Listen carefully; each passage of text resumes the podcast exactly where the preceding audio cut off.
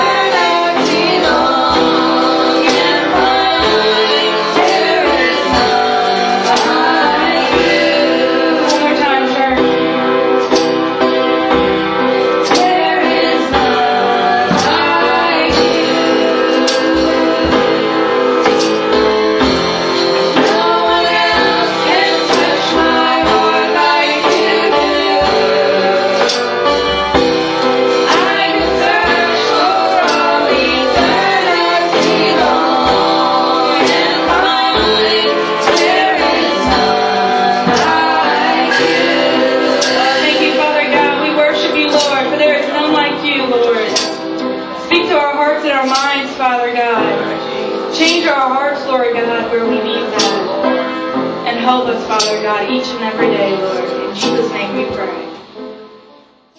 Your Bibles today.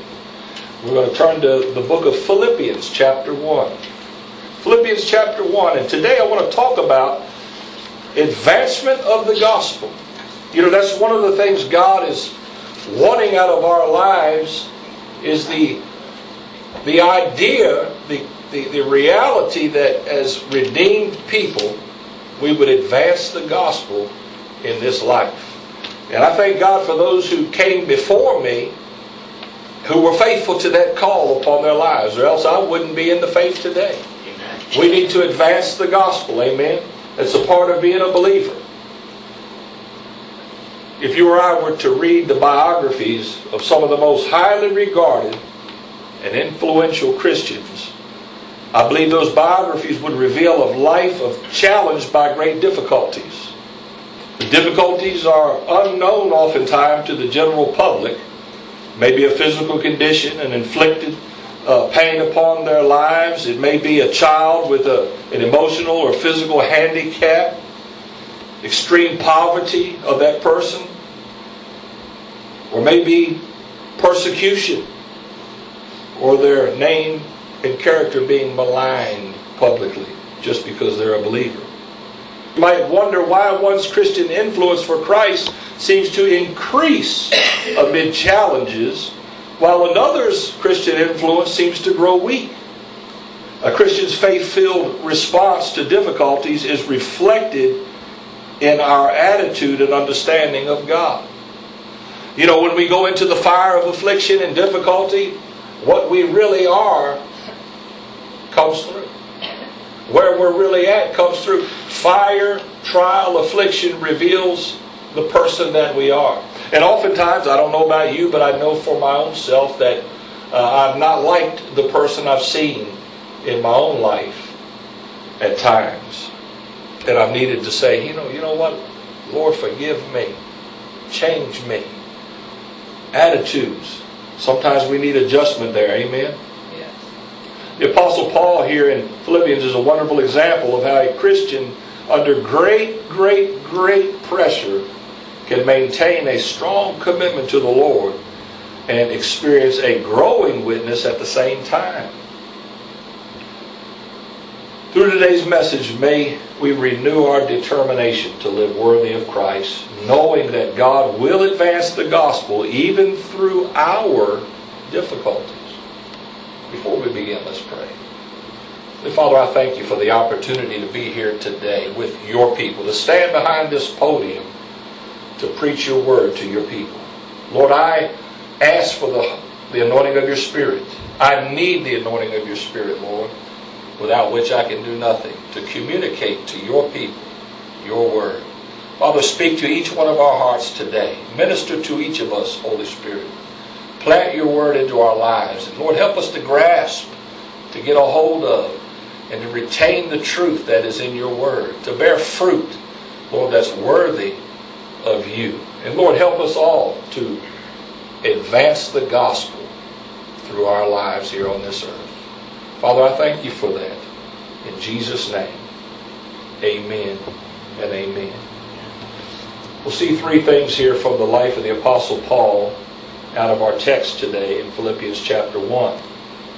Number one, he we're to speak boldly of Christ be motivated by love and desire to glorify Christ in our lives as believers.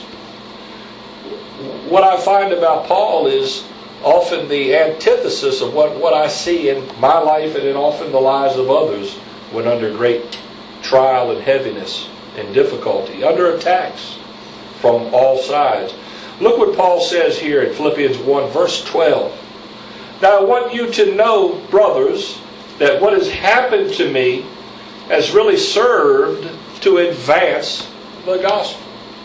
Hence the title of my, mess, my message today Advancing the Gospel. What is Paul speaking of here? He's speaking of the fact that he was apprehended by the authorities and charged with whatever charge they could trump up on him, you know, disturbing the peace or upsetting a religious order, uh, being subversive to the government. They used all those charges at one time or another to apprehend Paul, but he was thrown in prison for doing the will of God. He was put in prison for serving Jesus, the one who had saved him some years before. He was suffering, uh, and we think, uh, you know, prison somehow must be like they are today, you know, three square meals, a nice warm uh, shower, and a bed to sleep in. Paul was in a prison in the old days where it was a dirt floor. There were rats. You didn't get treated very well. And here this man of God was doing what was right and found himself in a very bad position. But yet his attitude was one of gratitude. You know, I look at my own life in contrast, and, and when I've gotten in bad situations or what I thought of as being difficult situations, because there were nothing like what Paul went through. Often I would complain, cry out to God, why is this happening to me? You know, what I, what I began to see in my own life was a great sense of self and not a whole lot of God consciousness. You know, you know we, I was focused on me rather than him. With Paul, we see as an example to us, was focused on Christ. Hallelujah. You know, think about Jesus himself when he lived on the earth. He never looked at his own situation, he always looked out for others. He had the focus, that laser sharp focus on God's will being done in his life. And you know, church, we need to, first of all, know the Lord.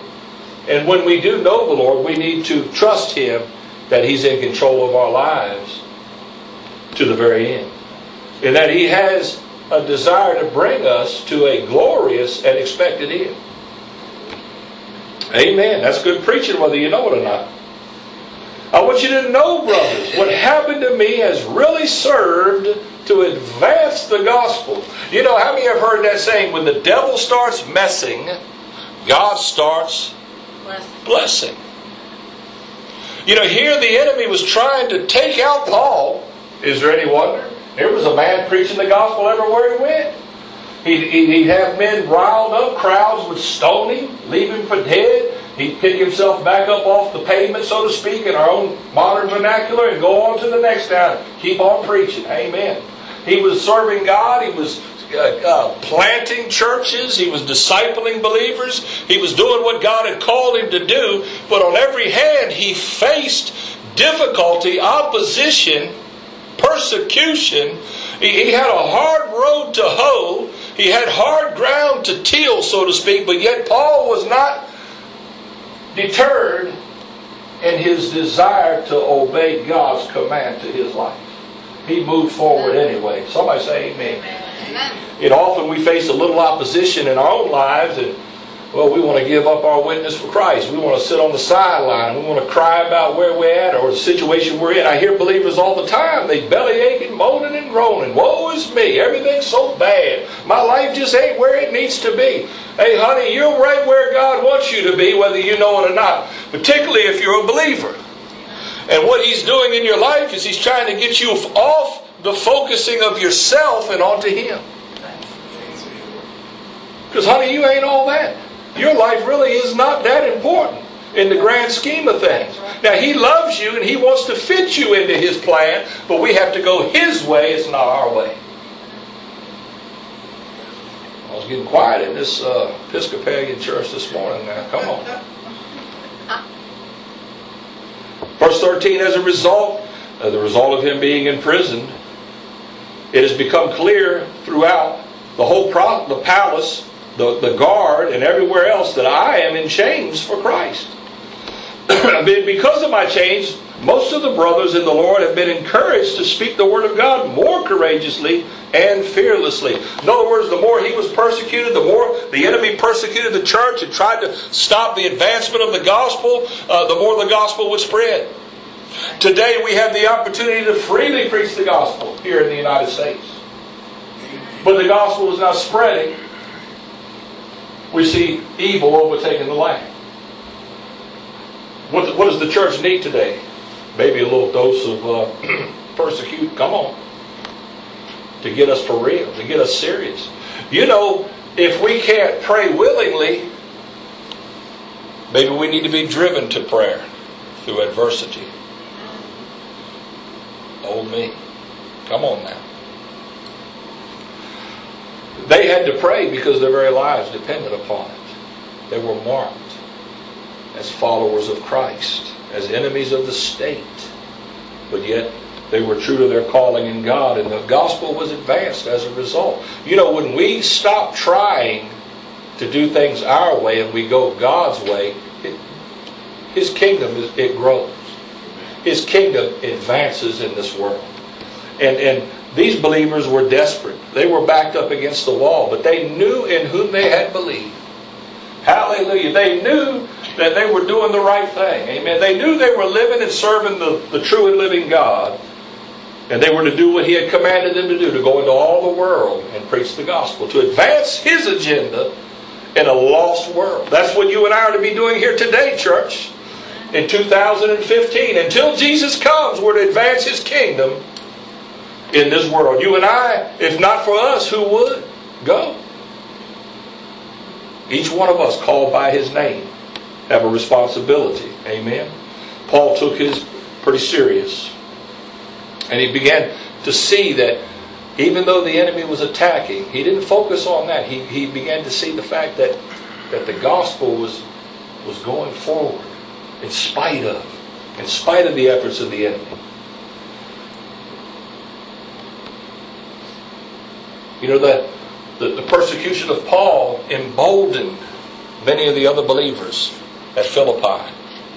They said, well, if he's willing to go to jail, I'm willing to go to jail. If he's standing out for the Lord who died for him, I'm going to stand up for the Lord. And enough men got there, they said, I'm going to stand up. I'm going to stand up. I'm going to stand up for Jesus.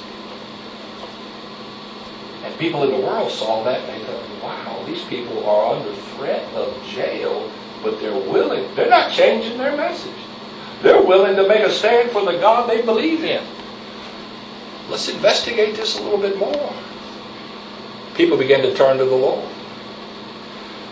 You know, you ever looked at some of these cults out here and you wonder, how in the world some of these folks follow these cults?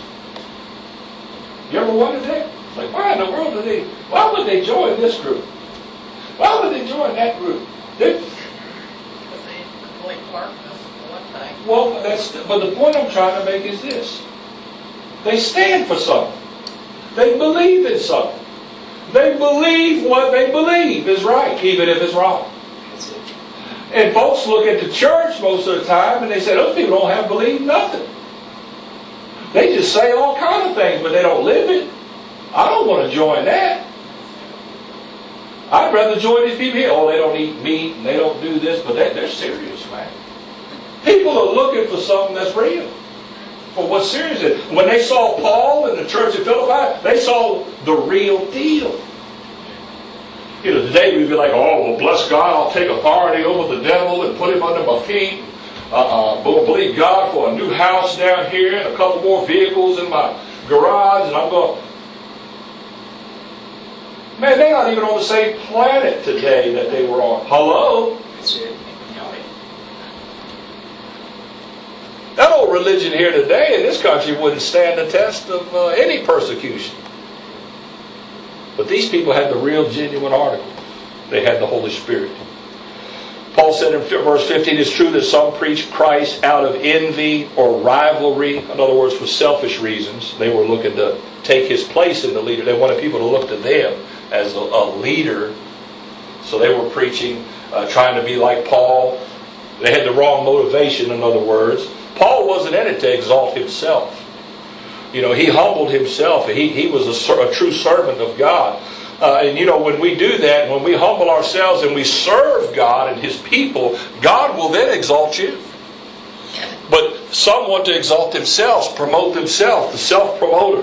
And, and, and, Paul was saying many are doing it out of that for that reason. Some do it in love, those who stood up and said, We'll stand with you, Paul. They, they, they loved God truly and they were willing to put their lives on the line. Some, they do it out of goodwill, in other words. The others, he said, they do it, uh, of course, they do it because uh, of selfish reasons, verse 17. Not sincerely, supposing that they can stir up trouble for me while I am chained. But what does it matter, Paul says? The important thing is that in every way, whether from false motives or true, Christ is preached. Hallelujah. And you know, I guess that's how we can look at it today. Uh, no matter the fact that uh, some are preaching the true gospel, some are, are doing it for wrong motivations, but uh, you know, I've met people who'd come to Christ sitting in, the, in crusades of men who were teaching the, the craziest doctrine you ever heard.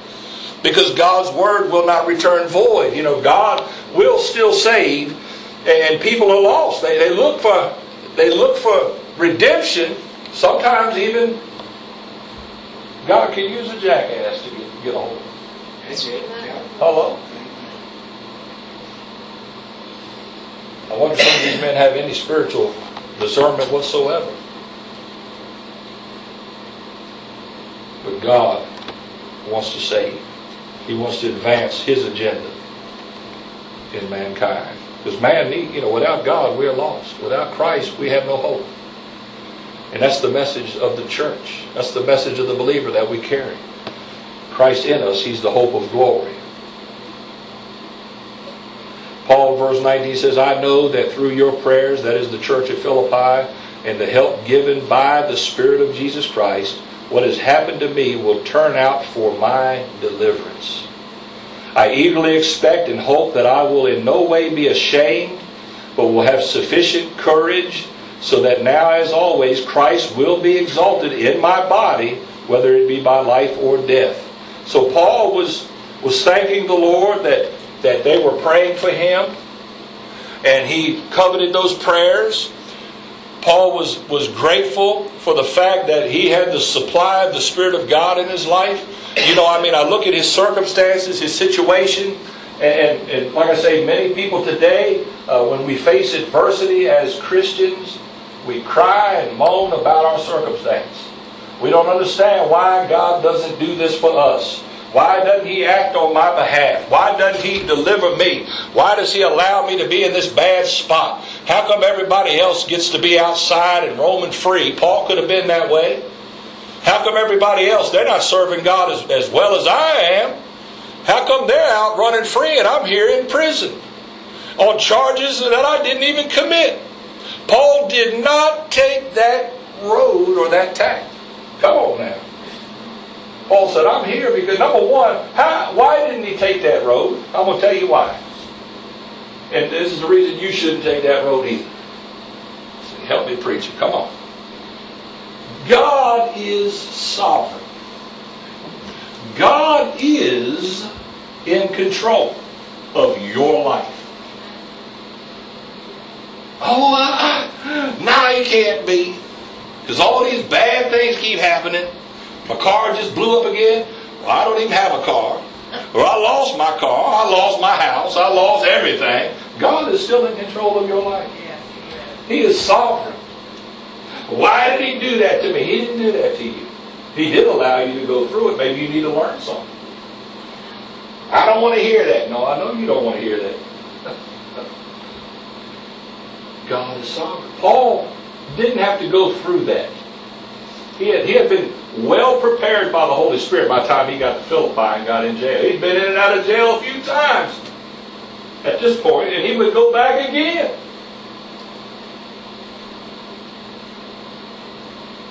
He knew he was in the will of God, no matter what was happening in his life. He didn't choose to focus on the negative, but rather on Christ.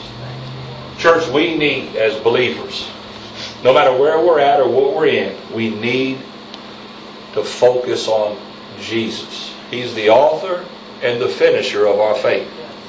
Don't interfere with Him in your life. Don't try to sidetrack Him. Don't try to complain to Him. Let Him work in your life. He's the author and finisher. You are the novel, and He's written the pages of your life. And He's writing them as you walk it out.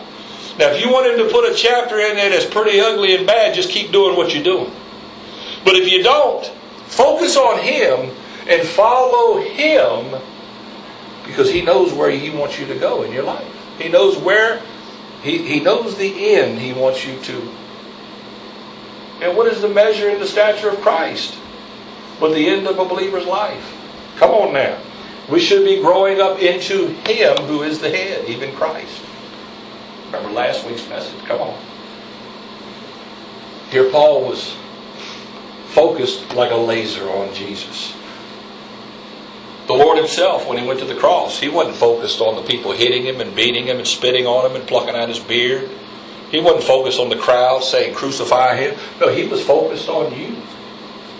He looked beyond that. He said, I'm going to see them one day.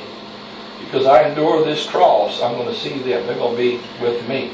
I'm going to choose to look beyond this indignity.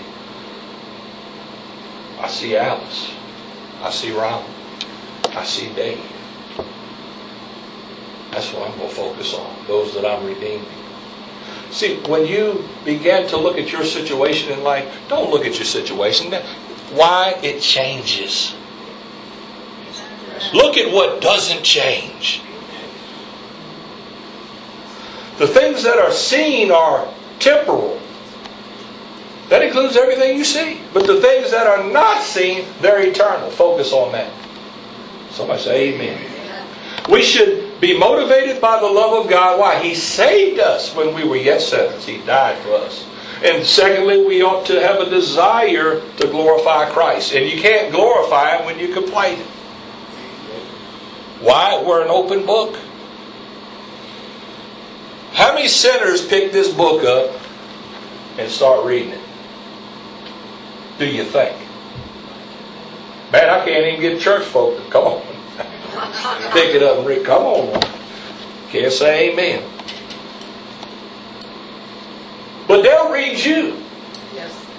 They'll look right at you and read your life. She calls herself a Christian. You hear what she just said? He calls himself a. Look how he treats his. You see? We should seek to glorify. That's what Paul was endeavoring to do at Philippi. He wanted to make his life one that counted and glorified God. Secondly, we're to have confidence. Confidence in Christ. And Paul knew this. Oh, hallelujah. That's why God allowed him to get in the situation because, you know, the scripture says he will not allow us to be tested above that which we're able, but will always make a way of escape. Come on. He won't put you in something you can't handle. Ah, but you don't know how bad it is, preacher. You don't know what's going on in my life. It don't matter. God, if God lets you get in it, He'll find a way for you to come out. Come on. You might as well learn the lesson He wants you to learn while you're in it. So you don't have to keep going back through it over and over again.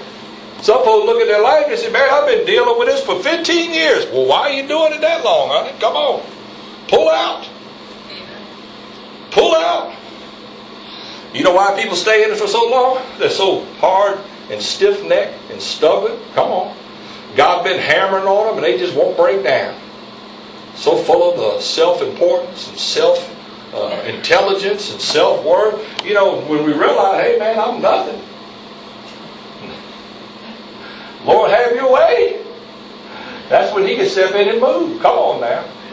As long as we got it figured out for Him, we got it all messed up. We're going to stay right where we're at. Somebody said, Well, I've been in this thing for a long time. Learn your lesson. You'll get out of it pretty quick. Somebody say amen. Think God likes to have you in a situation where you're just crying all the time? No, but why does He have you there? For your own good. For your own good. Why did God have Paul in prison? Because it was for the good of the church. They needed it. And Paul, being a, a, mature man of God, realized that. He said, I need to be here for you. I don't need to be here for me. I've already learned a lesson, but you got to learn some things. So I'm, I'm willing to let God put me through the wringer so you can learn some things. Somebody say amen. In verse 20, 21, uh, Paul says this for, for to me to live is Christ, and to die is gain. What a tremendous modus operandi. For me, to live is Christ. In other words, if I'm living, Christ will manifest himself through my life because I've yielded to him, to you. When you see me, you see Jesus. That's how it should be for all believers. Come on. For me to live is Christ. As long as I'm here, Christ, uh, as an extension of His body, is here also with you. And if I die and go on to be with the Lord, well, I just gain eternity. I'm with my Master and my Lord. I, I, I, for me to live is Christ. Now, see, for a lot of believers, to live is just you. they don't see Christ; they just see a crazy. What the? What did they? Huh? What kind of knucklehead? Unbelievers like I don't. That's what being a church folk is. I don't want nothing to do with that, huh? That's a shame, isn't it? Come on. Maybe we need a little bit more of that persecution. Get us back in line. Come on. Paul says, if I go on living in the body that is in this life, in the flesh, this will mean fruitful labor for me. He knew he had a work to do. He knew that they were his workmanship. He said, if I keep on living, I got a lot of work to do. I got plenty of fruit ahead of me. I'm going to get a big crown working as long as I keep living and I keep suffering and I keep enduring. He said, man, I'm just gaining all this heavenly glory. I'm just serving God. I'm just, I, I, matter of fact, I, I don't mind doing what I'm doing. Glory to God. Because he had the right perspective. Some people are like, well, people don't realize my gifts and talents here. And they, they don't realize that I could be it's all about you. It's not. It's all about Him. Paul understood that. God wants to use you. When you get you out of the way and He can use you, then you can accrue some fruit and some blessing and some reward in heaven. Come on now. That's what He wants. And He can advance the gospel through a yielded life, just like He did through Paul. Paul said, I'm torn between these two things. He said, I desire to depart to be with Christ, which is better by far. He said, it's better that I just go ahead and go on to be with Jesus. I imagine it would get tiring to be locked up. Can you imagine being stoned, being beat, being whipped uh, over and over again? I mean, to the point where you can say, Look, let me take my shirt off and show you I bear in my body the marks of the Lord Jesus Christ. I've been beaten, I've been whipped many times. And Paul was no young man here. He said, you know, I, I imagine in his natural mind, he could say, you know what? I'd just soon go on and be with Jesus. You know, but Lord, what is your will? Paul, I need you to hang on for just a little while longer. I've still got some work for you to do. Now, you know, I could imagine Paul in this jail cell writing these letters that we call the scripture today. And, and I know the man was beyond my intelligence by far. But I know that I know that I know Paul, in writing these letters, one after another, year after year, he knew the Holy Spirit was guiding that, that thought and heart process, that pen in his hand. He knew this is bigger. This is something bigger than I'm writing, not just the Philippian small church there. No, no, no. This is, and you know, even though he knew, uh, he couldn't have seen the scope 2,000 years ago of what we see now. His writings are, have been read billions and billions of times over. They're still being read. To, I'm preaching a sermon from them today. A man encouraging some people that's still encouraging people. His words encourage me as a believer in 2015. Paul set the, he was one of the foundational pieces in the church of Jesus Christ. And, and he was allowing himself literally to go through hell on earth to get it done. And he was willing. He was willing. He was willing. You can't get some people on church just to get up and go to church on Sunday. Uh, you know, I got I got a thing to go to tomorrow. I don't think I'm coming this week. Uh-uh.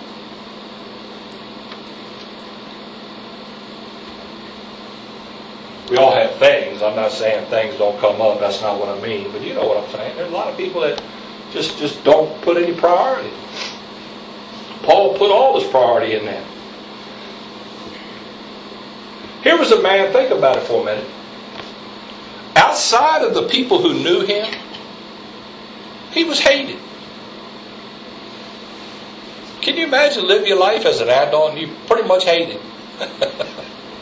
Thought of as a subversive, as an enemy. He loved the Israelites, but they hated him. Think he'll be rewarded one day by God?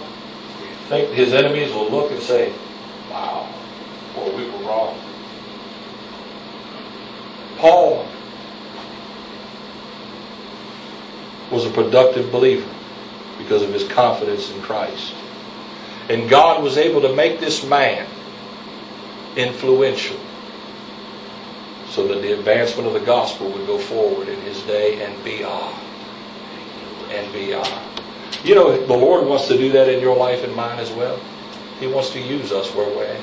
He wants to advance His agenda through our lives as long as we're willing to do that. In verse 20, Paul says this He said, I eagerly expect and hope that I will in no way be ashamed and will have sufficient courage so that, as always, Christ will be exalted in my body, whether by life or death.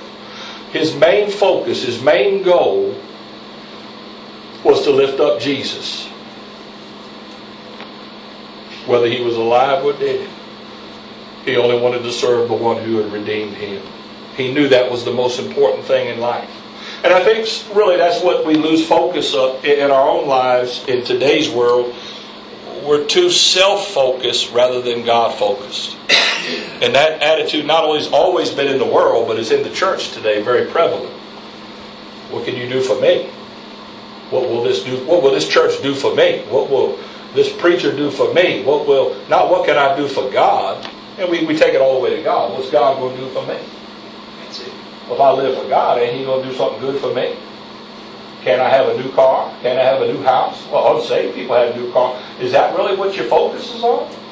You, you're way off. You're way off if it is. Come on.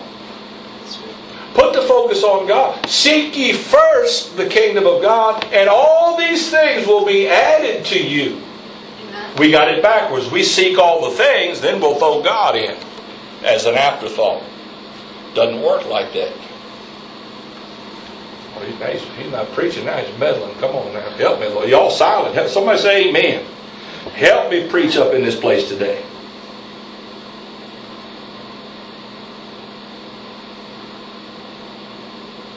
Hmm. We need to have confidence in Christ. Amen. Paul said, I need to, to remain in the body, verse 24. It's necessary for you that I hang around. Most of us be ready to go on. Lord, take me. take me. How would you like to be laying on a little hard floor, have chains around shackles on you, eating whatever slop they stuck in the door? Come on now. Who knows what it was? I'd be, take me, take me, Lord. He said, no, it's necessary that I'm here for you. He, he, his mind, his focus was on Christ, but it was on the church, the body. He said, I have a mission to accomplish.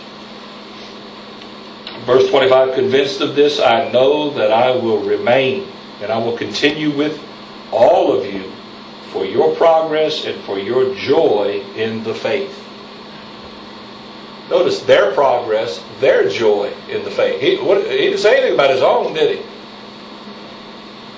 No joy in prison. No joy being an enemy. No joy living the lifestyle that he was living. But yet he, his joy, like Jesus said, I have meat that you know nothing of. Paul had something from the Lord that they didn't know about.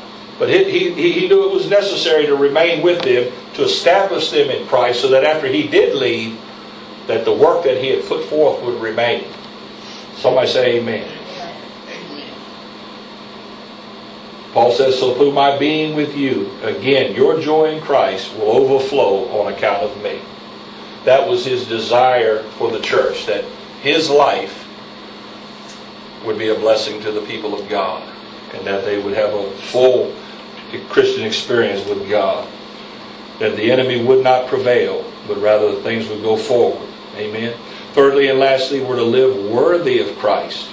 We need to stand firm in the faith. Why do we need to stand firm in the faith? Because we'll be tempted not to. Because adversity comes. How many know that? You cannot live a Christian life without adversity, without difficulty. And the biggest difficulty, my friend, is not the devil, it's our own selves. It's our own selves. Sometimes we get in trouble because we think wrong. You say, well, how do you know you think wrong? Well, well measure what you think against what he says in his word. And, and, and if there's a conflict there, correct yourself.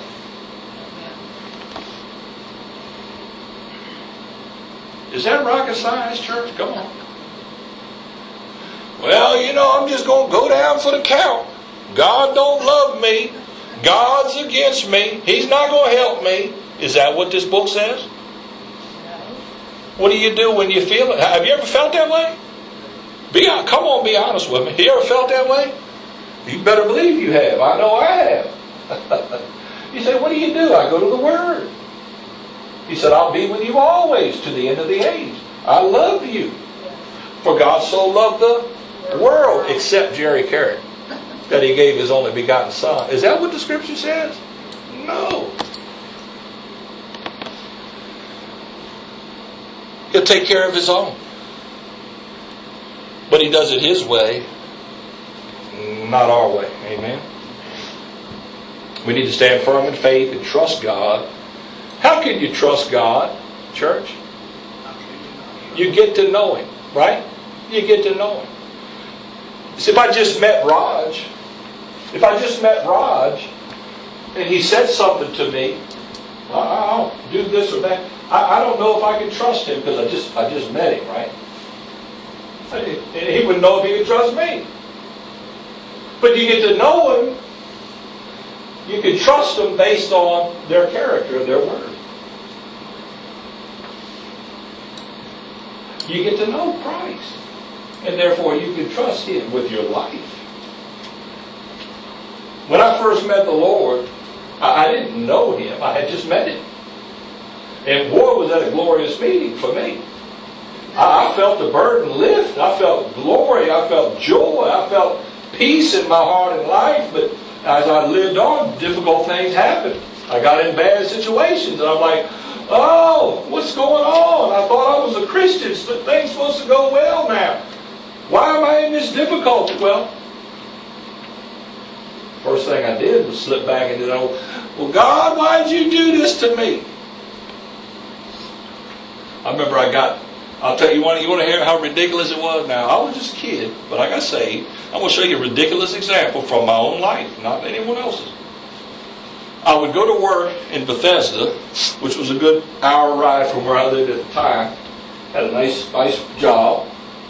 And I, whatever the reason, I would always get there like five of or five after the time I was supposed to start. And it would be called a habit. And no one had said anything to me about it, but it was bothering me that I was getting there late. But not enough. Wasn't bothering me enough. And I had just become a believer, you know, a couple months earlier. And I would be, because this is in a, the metropolitan area, Bethesda, Maryland, where it was on Wisconsin Avenue. There was not a lot of parking. I mean, over in the metropolitan area, it's hard to find a and I would get there and it would be like, it's just 10 minutes up. It'll take me five minutes to get from the parking lot up into the office. I'd go through security, screening, and all that. And then I'd be running, you know. Now it'd take me five minutes just to get out of the car. Somebody said, help me along. oh my goodness. But I get out, I, but on my way down, I see I'll be timing. And I'll be like, oh dear Jesus, Lord, Lord, help me find a parking space and, and there'd be one. I, Thank you, Jesus. And I'd run up and I'd be there just in time. And this went on some time. Then all of a sudden I'd be, Lord, I need a park. There was no parking place. And I'd be late. And I did it again, I'd be late. and I'd be like, God, why don't you answer my prayer? I asked you for a parking place and you didn't give me one. I remember I was just a teenager. I was just a kid. I get mad at God. How come you didn't give me no parking place? I'm late now, God, because you didn't give me a parking place. It's your fault. You want me to get in trouble. That's what it is. I prayed. I asked you for one. Finally, God said to me, He said, clear as well. He said, Son, you leave a little earlier from home and get there on time? Amen. That was a revelation. That was a revelation. Not, not me. Not me, Lord. Yeah. Why don't you be more responsible? And don't ask me for ridiculous things like that. Why don't you pray for somebody that you work with to get saved? Do you see what I'm saying? How far away was I from the Apostle Paul here today? A long, long way. But can you look at your own life and see little instances like that? Where you've like prayed for things and you like you look back now, you're like, did I really pray that way? Yeah. Why did why did I, Jerry Carrick, pray that way in 1978? Because that's where I was. That was where I was spiritually. Now, what did God do to get me to where I am today? And I'm a long way from Paul still, let alone Jesus. He put me through some trial. To hurt me, to harm me? To teach me how to learn, how to trust, how to be more responsible. I just had to wake up a little bit earlier. Hello? Leave about a, a half hour earlier and get there on time in case there wasn't a parking space. That's just called being responsible. Now, God, as a loving Father, He taught me. I learned. But I look back now and I'm like, boy, I'm glad I wouldn't. I wouldn't pray like that now. I'd be embarrassed to pray like that. He slapped me. Well, He didn't slap me. He just let me get mad. He let me get jacked up out of shape. Until I changed my behavior, He didn't change His. Oh, hallelujah. Come on. Look at verse 27 as we close. We're to live worthy of Christ. Why? We're an open Bible. We're, we're the ones the unbelievers looking at. We're here to advance the gospel, not put a roadblock in front of people coming to Christ. Amen. Paul says this whatever happens, conduct yourselves in a manner worthy of the gospel of Christ. You think it's important how we live as believers? Well, amen. Certainly it is. Then whether I come to see you or only hear about you in my absence, I will know that you stand firm in one spirit, contending as one man for the faith of the gospel. Paul was looking at the Philippian church. He said, I want you to be in unity, be mature, standing together in the faith, contending for that faith. What does that mean, you think? Pastor Jerry preaches, teaches in a way I would call apologetic. That's a Greek word. Uh, I have an apologetic style. You will hear me give a defense for why I believe what I believe. You will hear me explain this is why I believe this according to the Bible. This is why I teach this according to the Bible. This is my defense of what I believe. That's how I preach. That's how I teach. That's how they did. Why? Because the gospel, and that means simply the Hebrew word for good news, it's the entirety of the Bible, the good news toward us, is always under assault. So we always maintain this is what the Word says. This is the foundation of Christianity. This is why I believe and teach what I believe because I'm standing on the faith that was once delivered to me. I'm not going to alter it. I'm not going to change it. I'm going to stand on the ground that they laid before me. To deviate is to get off track. You hear what I'm saying? So, and we need to do that today. We wouldn't have so many denominations. We wouldn't have so many cults in the world today. Hello? If we didn't deviate. Paul said you stand together as one. As one man. Notice that, one man. When he looks down at the congregation, does he see a bunch of people doing their own thing? Or does he see one part of the body of Christ standing all together as one? That's the desire that Paul had, that God has for all of us. Amen. In all ages of his church, that we stand together, and that we walk worthy of Christ. that we contend for the faith. I have to put up a, a fight, an advancement of the faith, because it's always under attack. This is why I believe what I believe. This is why I preach what I preach. Today, the doctrine of the rapture is under attack in much of the churches today. That's why I always stand on the Word of God and I preach the rapture, the pre-trib rapture. Why? It's under assault. To do nothing is to give assent. I'll see people in my church falling out and going the wrong way if I didn't make a stand. I have to contend. To contend means to put up a fight. I consider when you hear a preacher in a pulpit, he's always in a fight. You're fighting the powers of darkness. You're fighting spiritual ignorance and blindness. But you're fighting. You're fighting what? To get the truth across. To get the truth out so that it's the truth that helps and sets people free. Somebody say amen. amen. It's the truth. It's not, it's not man or religion. And I have to contend for that because it's always under assault. Why is it under assault? It sets people free, and Satan wants to keep men bound. Religion wants to keep men bound. Jesus wants to set men free. He said, Don't be frightened in any way by those who oppose you. So the church will be opposed all the way to the end. There's opposite. God, none of this preaches in American churches to come on now. You know it doesn't. They're not opposing anything in these churches today because they're not preaching much of nothing. You spoon feeding people whipped cream with no uh, substance. You're giving them what they, if a baby cried out for chocolate milk every day and that's all you gave it, that baby die of malnutrition. How many know they got to have some green beans and some peas and some carrots and some. That sounds good now. Bacon and eggs. But you just can't give them what they want. You have to give them what they need. But that might upset some folks, so be it. If they get upset, they need to be upset. If folks get mad at me for preaching the truth, man, just let them get mad. I ain't going to worry about it. It won't be the first time. Hello? We need to hear what we need to hear because it's good for us. He said, Don't be afraid of anybody who opposes you. You know what? Somebody's going to oppose you, whether it's on your job, wherever you're at, they're going to oppose you for, for living for God, for living for Christ. You're going to walk in the hospital to witness for the Lord, somebody's going to oppose you at some point in time.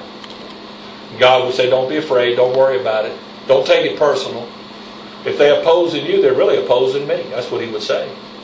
He said, You just serve me. Do what's right. Don't be frightened. This is a sign to them when we stand courageously. Look at what Paul said that they will be destroyed, but that you will be saved and that by God. If we get to the point in America where the government starts coming after Christian leaders, don't be afraid. Don't be afraid. And, and the fact that, that, that men of God will not bow, just like Paul, they won't buckle. Paul eventually went to his execution. They took, they took his head off. He wouldn't stop doing what God called him to do. By His grace and the supply of His Spirit, I'm not going to stop doing what God's called me to do. And I would take that scripture serious. Don't be afraid. Remember what Jesus said? Fear not those who kill, able to kill the body, but rather fear him who can take both body and soul and cast it into hell. In other words, fear God. Don't fear the devil. Don't fear the man. Fear God. Amen. Fear God. But when you stand in courage, that's a, a sign that they're on the wrong side. They're headed for destruction.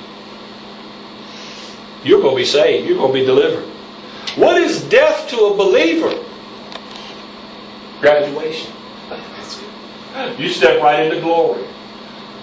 We had 300 people, 300 people killed in the Middle East the day before yesterday simply because they were Christians. We've seen several in the preceding weeks or a few months beheaded because of their faith.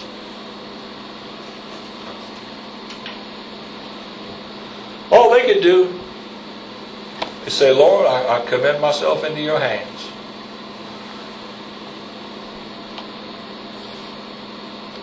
Those men who did that deed, fear ought to be upon them. Because there's an everlasting hellfire awaiting them. Not 70 virgins, hellfire. God is a vengeance. He's coming back with vengeance and flaming fire against them who do not obey the gospel. There's nothing that can go on in the life of a believer that God's not aware of, that He doesn't know about. And God will take the greatest adversity that we face and use it to advance His agenda, His gospel in this world. The good news is He's saving people. And He wants to use you. And He wants to use me. He wants to use each of us.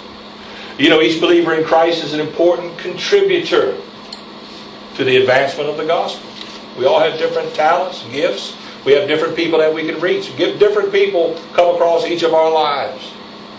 And God wants to use us to reach them.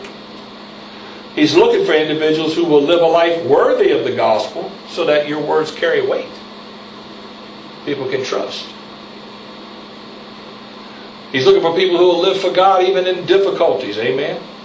A faith filled response on your behalf to difficulty will cause the message of the gospel to spread and advance. Other believers will be encouraged to stand strong in their faith when they see you standing strong. Just like Paul. Amen. A faith filled response to difficulties, church, will always advance the gospel. Let's stand this morning. With LuckyLand Slots, you can get lucky just about anywhere. Dearly beloved, we are gathered here today to. Has anyone seen the bride and groom? Sorry, sorry, we're here. We were getting lucky in the limo and we lost track of time.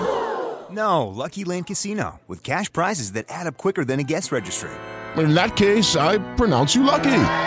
Play for free at LuckyLandSlots.com. Daily bonuses are waiting. No purchase necessary. Void where prohibited by law. 18 plus. Terms and conditions apply. See website for details.